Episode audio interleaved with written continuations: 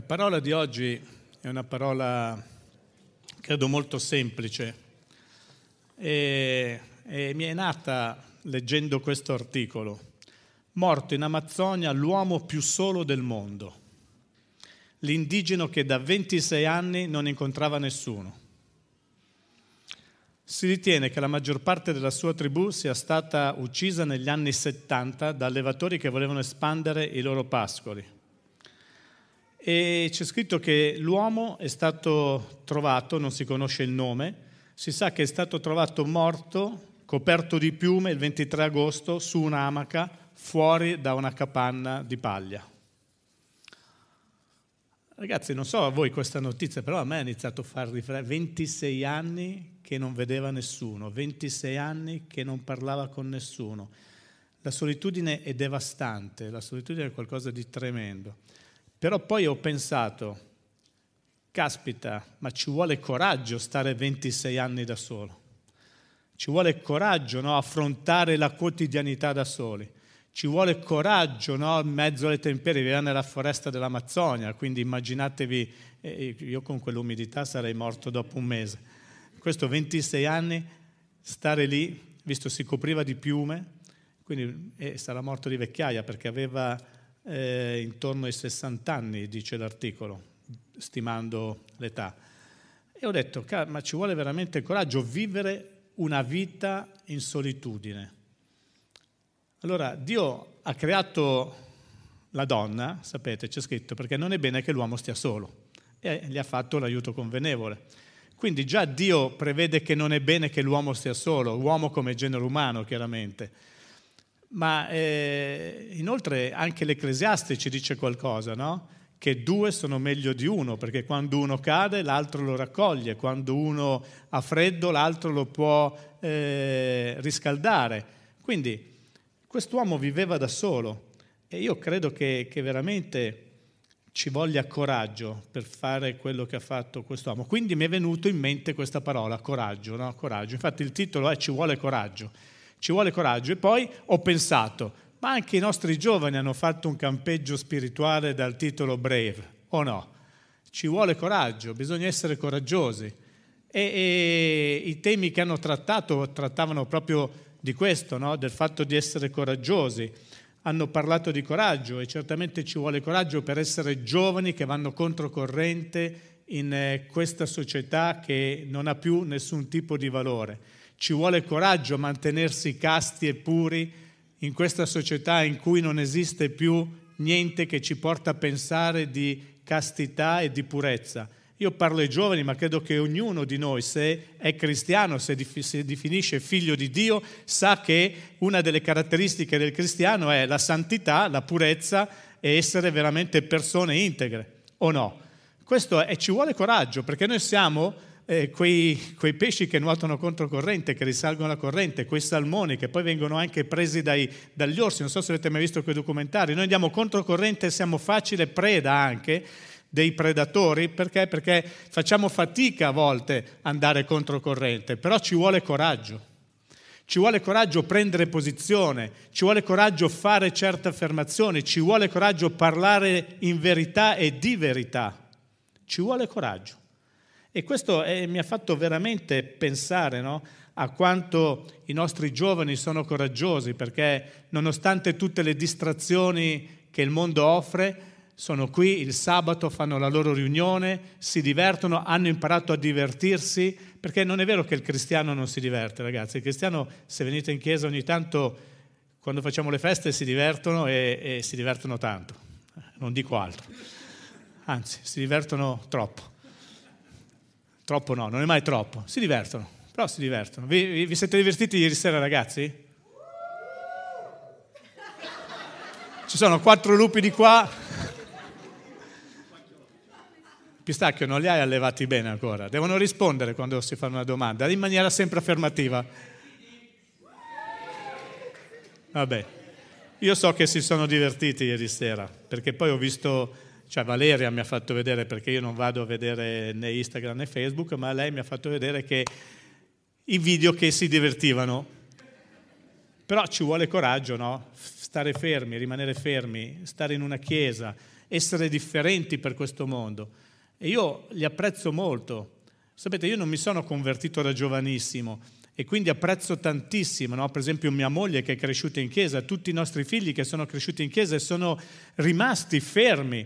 E ci vuole coraggio per rimanere fermi, soprattutto in questa società dove i media, i social media ti bombardano il cervello di tutte cose eh, belle, impossibili, che però ti fanno vedere che le puoi raggiungere perché il mondo te le offre e quindi ci vuole coraggio. A volte eh, dobbiamo pensare a raggiungere la meta, navigare verso l'obiettivo e dobbiamo metterci anche i paraocchi per non guardare né a destra né a sinistra e rimanere concentrati per raggiungere questo obiettivo. E quindi parlando di coraggio, parlando di quell'uomo no, che è vissuto solo, ricordandomi dei giovani che hanno trattato questo tema, mi sono venuti alla mente quei prodi coraggiosi che hanno fatto geste eroiche che erano al fianco di Davide. Ve li ricordate? E sono stati guerrieri pazzeschi. Possiamo mettere seconda Samuele 23.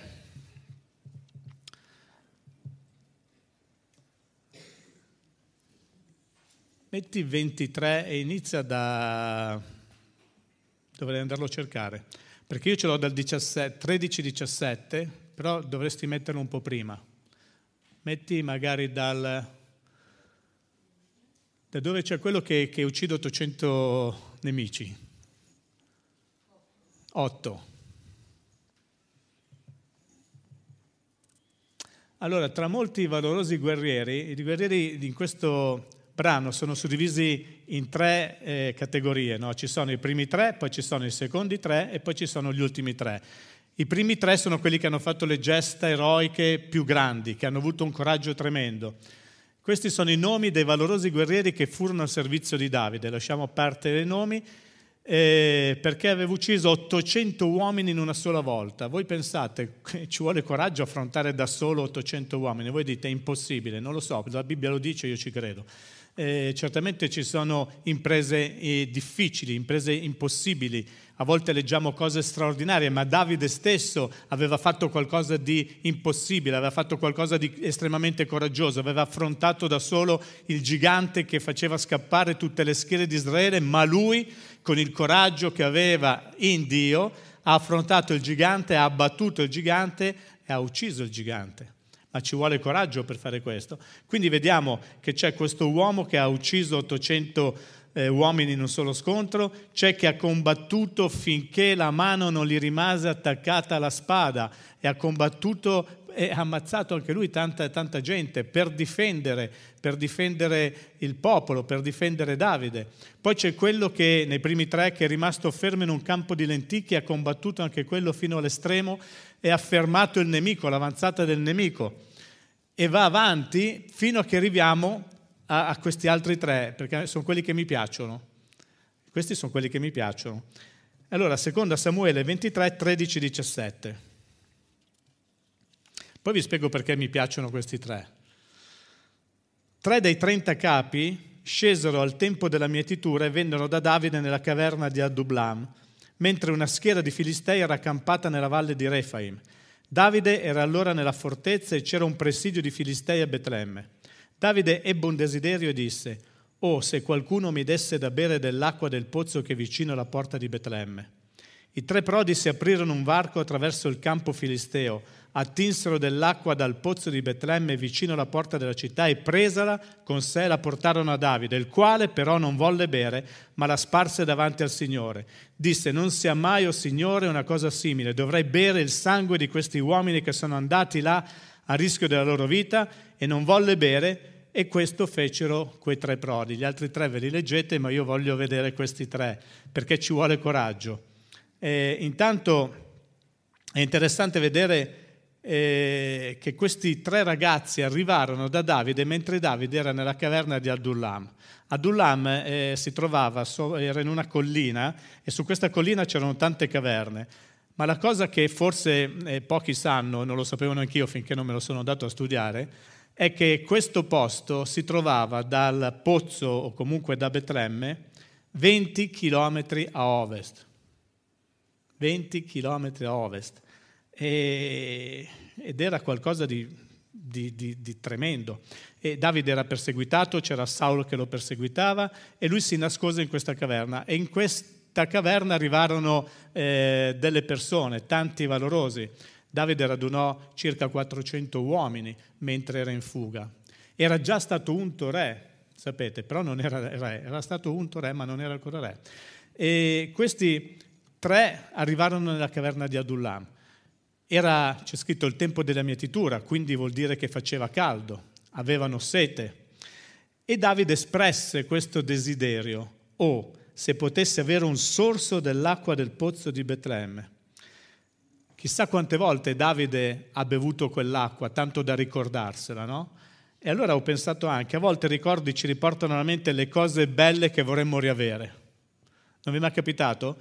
Qualcosa che ci è successo, qualcosa che avevamo, qualcosa che non abbiamo più, ci sono i ricordi e a volte diciamo, se potessi riavere, se potessi eh, avere quella cosa che, che, non ho più, quella cosa mi, mi, fa, mi faceva star bene, quella cosa mi, mi dava sollievo, quella cosa mi dava importanza, quella cosa mi apparteneva però non ce l'hai più. E quindi esprimi questo desiderio, o oh, se potessi riavere la mia acqua, quell'acqua che mi dissettava perché era acqua, era acqua pura.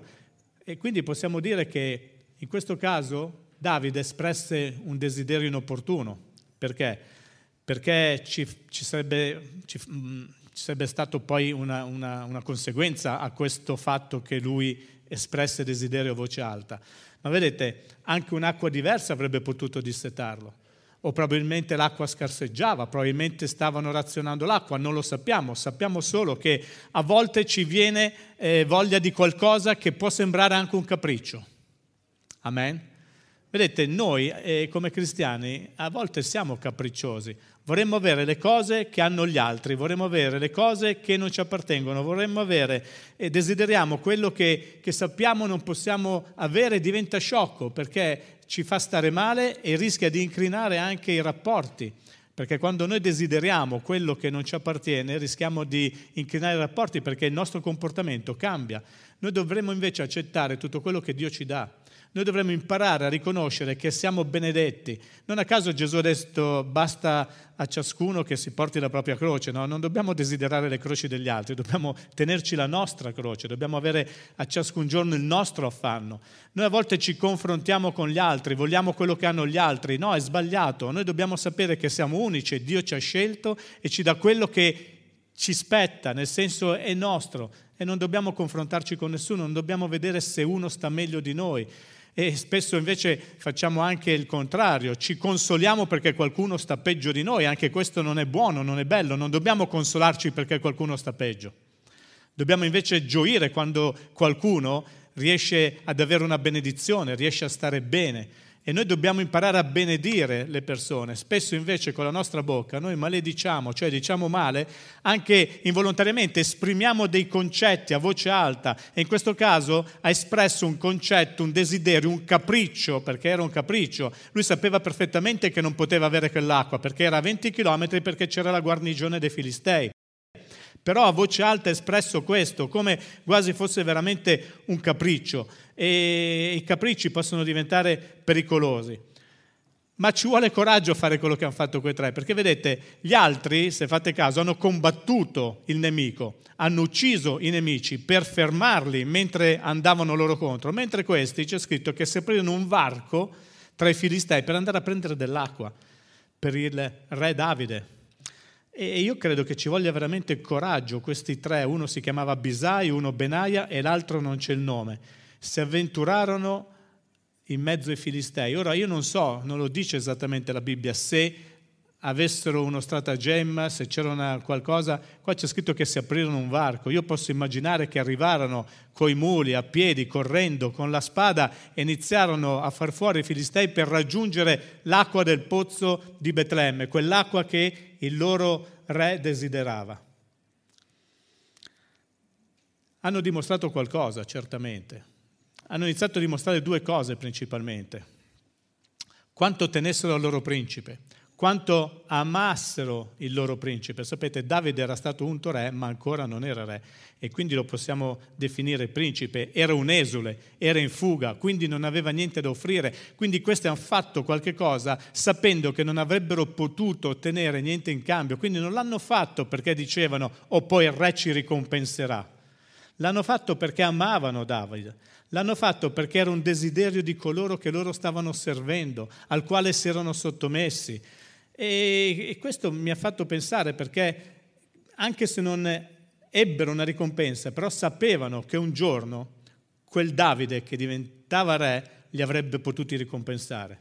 Quindi a volte noi dobbiamo rimanere fermi anche quando non vediamo la ricompensa da parte di Dio, sapendo che comunque la ricompensa arriverà e arriverà certamente quando ci sarà la fine. Perché chi rimane fermo nella fede, chi rimane fermo in Cristo, un giorno sarà ricompensato perché vivrà l'eternità con Lui. Amen.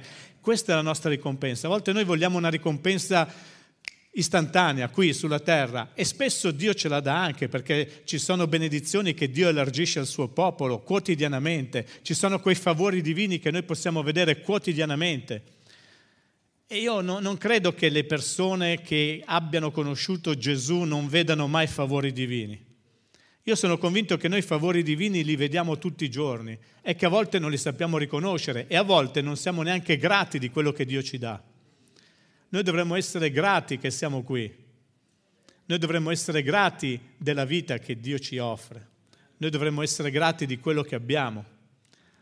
Possiamo riunirci, vedete, eh, il mondo sta parlando che inizieranno a toglierci la luce, inizieranno a toglierci l'acqua, inizieranno a toglierci il gas, inizieranno a razionare di qua, inizieranno a razionare di là ma noi dobbiamo essere grati che per il momento siamo qui e possiamo rallegrarci davanti al Signore. Perché? Perché Dio si prenderà cura di noi, comunque vadano le cose. Se noi ci fidiamo di Dio, sappiamo che Dio si prenderà cura di noi, comunque vadano le cose. E quindi ci vuole coraggio rimanere fermi nella posizione in cui siamo. Perché spesso andiamo nel pallone e scappiamo a destra e a sinistra per cercare le soluzioni a quello che stiamo vivendo. E invece dobbiamo imparare a restare fermi nella fede e aspettare che Dio provveda. Certamente se ci sono cose da fare le dobbiamo anche fare, ma il più delle volte quello che facciamo noi non è sufficiente, è quello che fa Dio che diventa più che sufficiente, perché Lui è il Dio più che sufficiente. Amen. Allora, dimostrarono che amavano il loro principe, che erano disposti a un sacrificio severo per soddisfare un suo desiderio, credendo fermamente che una ricompensa presto o tardi sarebbe arrivata. E la seconda cosa che dimostrarono è che non temevano i filistei, non avevano paura dei nemici, erano lieti di sfruttare questa occasione per battersi col nemico e per sconfiggere il nemico. Vedete, anche noi quotidianamente siamo chiamati a contrastare il nemico. Non sembra, ma il nemico, molti di voi non lo sanno, ma continua ad attaccare, continua a fare eh, cose folli, continua a usare persone per fare male a altre persone. E infatti è per quello che l'Apostolo Paolo in Efesini ci dice che il nostro combattimento non è contro carne e sangue, ma contro i principati, le potestà, le potenze dell'aria. Perché noi a volte vediamo la persona come il nemico, ma non è la persona, è chi c'è dietro la persona che vuole farci del male. E noi dobbiamo combattere contro questi nemici che sono invisibili ma sono potenti, come? Rimanendo fermi nella fede, rimanendo fermi nella fede. E rimanere fermi nella fede a volte ci vuole molto coraggio. Amen. Quindi questi vanno, fanno quello che devono fare e per me hanno avuto un coraggio straordinario. E poi arrivano da Davide con l'acqua. E uno si immagina che dopo che hai espresso un desiderio, ah come mi piacerebbe bere dell'acqua del pozzo di Betlemme, ti arriva l'acqua del pozzo di Betlemme e tu appena la vedi cosa fai? Glu glu glu glu glu, perché caspita, eh, l'ho desiderata, la desideravo. Qualcuno pensa che quell'affermazione di Davide, in qualche commentario ho letto, era per riconquistare i, Betlemme, non era per avere proprio l'acqua, ma il fatto di poter bere quell'acqua perché avevano riconquistato Betlemme, quindi il suo era un pensiero di riprendersi la città amata. Ma comunque vada, eh, le cose sono andate diversamente. Davide reagì in una maniera strana. Eh, è stata attinta così lontano, 20 chilometri, con tanto coraggio, e lui come li ringraziò? Io credo che li ringraziò nella maniera migliore. Perché vedete, è facile bere dell'acqua quando ti viene offerta, è facile ricevere le cose quando ti vengono offerta, offerte, magari quelle cose desiderate, è più difficile rioffrire a Dio quella cosa in segno di libazione, come fece Davide, in segno di sacrificio. Quando ci offrono delle cose, quando ci regalano delle cose e noi sappiamo che quelle cose sono costate la fatica, il sudore, è, è più difficile rioffrirle a Dio e magari sai cosa succede? Ridonarle a qualcuno. Io ricordo tanti secoli fa una delle prime prediche che ho sentito in chiesa da mio suocero, a parte quella per la quale mi sono convertito, eh, era di Gianfranco Giuni, che era venuto con suo padre, non so quanti conoscono Gianfranco Giuni. Loro curavano, eh, avevano un centro di recupero, avevano bisogno di cose. E mi ricordo che Gianfranco disse una frase che mi toccò profondamente. Vedete, molti offrono gli scarti che hanno in casa io invece credo che sarebbe bello andare a comprare qualcosa di nuovo e offrire qualcosa di nuovo, qualcosa che è costato.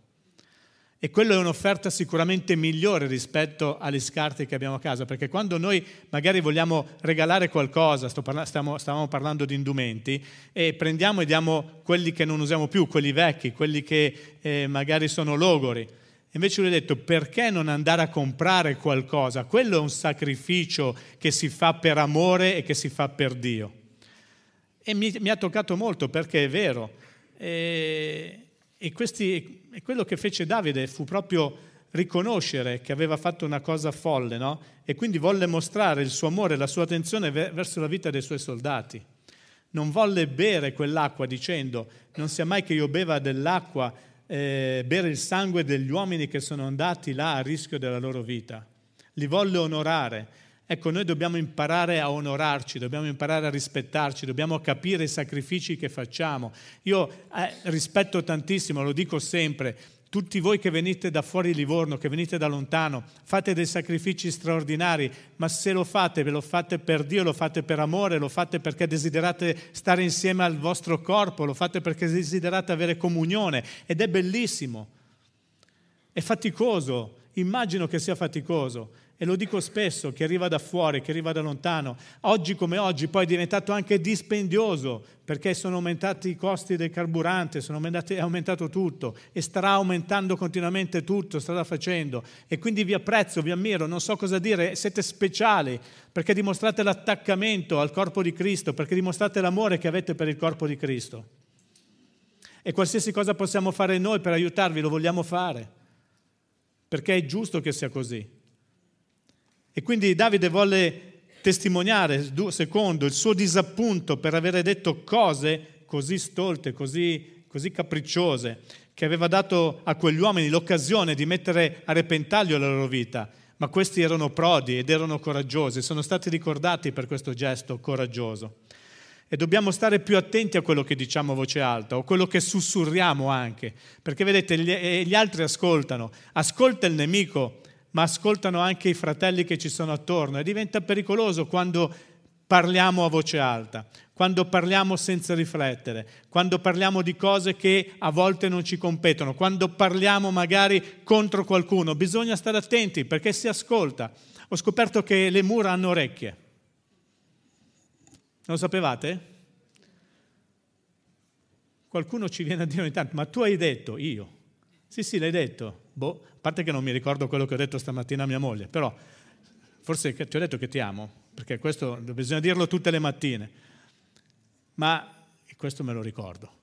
Però non mi ricordo tutti i discorsi che magari abbiamo fatto una settimana fa, o magari ci fermiamo là nell'altro a parlare di situazioni, ma c'è chi ascolta e chi ascolta può rimanere scandalizzato, può rimanere deluso, può rimanere offeso e può trarre delle conclusioni sbagliate e può fare cose sbagliate. Ecco perché bisogna stare attenti all'uso della nostra bocca, all'uso della nostra lingua. Amen. E poi eh, volle anche prevenire altre iniziative del genere. Dice, se questi hanno fatto tutto questo, se io dico qualche altra cosa non sia mai, perché chissà cosa faranno. Quindi volle prevenire altre iniziative. E probabilmente io credo che volle anche punire se stesso. Ho detto una cosa stupida, questi hanno fatto un atto coraggioso a rischio della loro vita e quindi è giusto che io li, rispetta, li rispetti e non beva quell'acqua. E quindi mi punisco sono, tutte, sono tutti pensieri che Davide può aver avuto o che ha fatto per davvero. Questo dimostra che Davide quindi aveva pensieri anche sobri, che voleva correggere le cose sbagliate. Noi dobbiamo imparare anche a saper correggere quello che sbagliamo. Quanti sbagliano? C'è qualcuno onesto che dice io sbaglio, ogni tanto, non sempre, ogni tanto noi sbagliamo. Ma quanti sono così onesti da ammettere di avere sbagliato? E se hai sbagliato, quanto sei onesto da correggere lo sbaglio? o quanto sei concreto nel voler correggere il tuo sbaglio, perché vedi, a volte ti rendi conto di avere sbagliato, ma non sei concreto nel correggere il tuo sbaglio e persisti nello sbaglio perché? Perché non lo correggi. Quindi sai di aver sbagliato, ma rimani nel, nell'errore perché non lo correggi. Quando noi sbagliamo dobbiamo anche poter correggere i nostri sbagli. Amen. E come ultimo direi sicuramente volle onorare Dio, perché il versare l'acqua è stato un segno di libazione. Libazione era un'offerta fatta con appunto acqua fatta, e, e lui volle onorare Dio. Disse veramente, Signore, quest'acqua è troppo preziosa, la offro a te e la spargo davanti a te in tuo onore. E Davide ha versato quell'acqua, ma qualcuno, e oggi ce lo ricordiamo, ha versato il suo sangue. Davide ha versato quell'acqua in onore di Dio, per onorare Dio, ma Gesù ha versato il suo sangue in ubbidienza al Padre per onorare quello che lui era stato chiamato a fare, cioè salvare noi. Quindi se quell'acqua aveva un valore, tanto più ha valore il sangue di Gesù Cristo.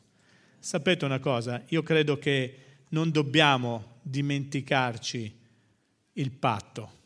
A volte noi ci dimentichiamo del patto che stiamo vivendo, il patto che Gesù ha stretto attraverso il suo sacrificio per darci libertà, per darci vita, per togliere il nostro peccato, per cancellare i nostri peccati. E dobbiamo avere il coraggio di ricordarci il patto e rimanere fermi nel patto, sapendo che quel patto ha pagato per noi un prezzo straordinario. E noi dobbiamo imparare a onorare quel patto. Sapete come onoriamo quel patto? Avendo il coraggio che ebbe Davide, rinunciando a tutto quello che ferisce il cuore di Dio, rinunciando a tutto quello che offende Dio. Noi onoriamo quel patto quando camminiamo secondo i principi della parola di Dio. Ecco che allora quel patto viene onorato. E ognuno di noi dovrebbe avere il coraggio di quei prodi, il coraggio di Davide di fare le nostre scelte, avere il coraggio di rimanere fermi onorando il patto di Dio e cercando sempre di fare la sua volontà. Vedete, è facile, quando prendiamo Giosuè 1, 7, 8, lo puoi mettere? Non so se l'avevi visto, ce l'ho, l'ho scritto appena in fondo, piccolo piccolo. Giosuè 1, 7, 8.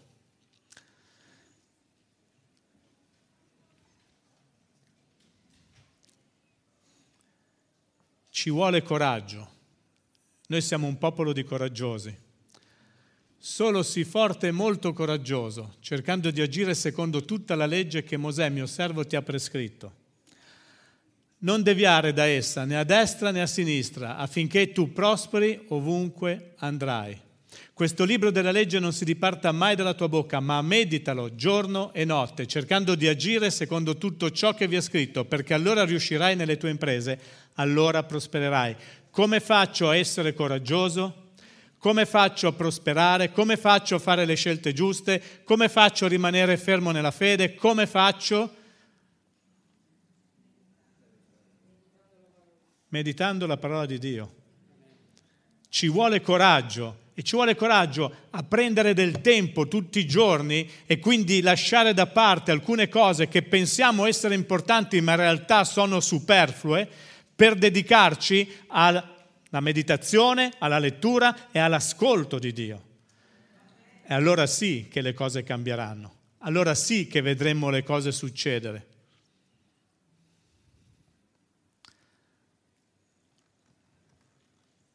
C'è una parola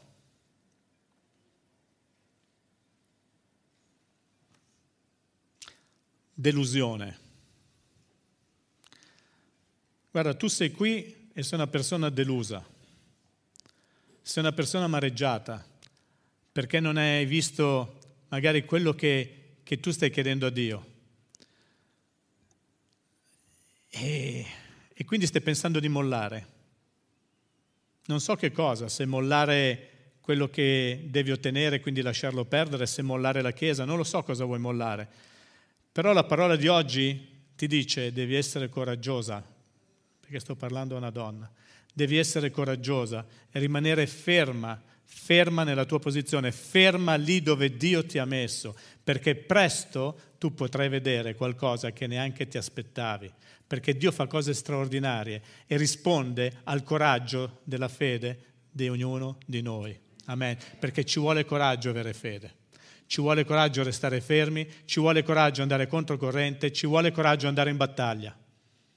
Ci vuole coraggio andare in guerra, no? Eh, Pastore Ezio, Pistacchio, voi che, che andate, andavate, qualcuno deve ripartire tra i nostri militari. Ci vuole coraggio andare là dove si spara, andare là dove c'è la guerra ma lo si fa per ubbidienza, lo si fa per sottomissione. E quindi ci vuole coraggio a restare fermi in ubbidienza alla parola di Dio, in ubbidienza a quello che Cristo ci sta dicendo, per vedere le nostre vite cambiate. Quegli uomini hanno cambiato la sorte del pensiero di Davide. Perché Davide è stato sconvolto da quelle gesta.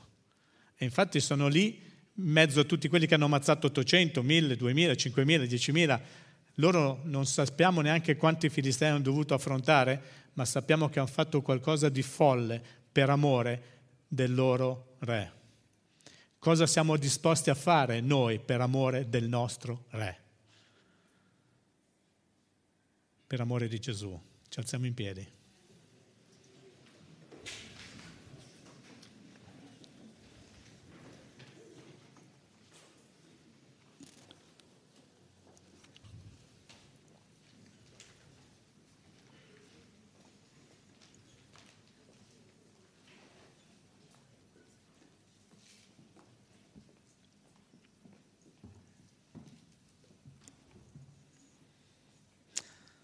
Io credo che il coraggio faccia parte del, del DNA del credente. Avete visto che abbiamo letto quello che Dio disse a Giosuè, sii forte e coraggioso, sii forte e molto coraggioso. Io credo che il coraggio sia qualcosa che ci deve contraddistinguere. Sapete, lo ripeto, ci vuole coraggio per essere diversi da quelli che sono intorno a noi. E per diversi non intendo quella parola diversi che molti fraintendono. Intendo che si comportano in maniera diversa, che parlano in maniera diversa, che vivono in maniera diversa, che agiscono in maniera diversa. Perché? Perché siamo, siamo guidati da qualcosa di soprannaturale che ci fa vivere in maniera diversa. E ci vuole coraggio per vivere in maniera diversa. Questo non vuol dire che dobbiamo andare a vivere nella caverna di Adullam, ma dobbiamo uscire da quella caverna e mostrare a questo mondo il volto di Cristo. Mostrare a questo mondo che c'è ancora speranza. Nonostante tutto quello che sta succedendo, c'è ancora speranza. Non c'è speranza per la salvezza del mondo, non sto parlando di questo perché questo dovrà succedere, è biblico, ma c'è ancora speranza per coloro che non conoscono Cristo, per avere una vita eterna per avere la salvezza. C'è ancora speranza e noi siamo portatori di questa speranza. Amen. Chiudiamo i nostri occhi. Signore, Dio potente e meraviglioso, ti diciamo grazie.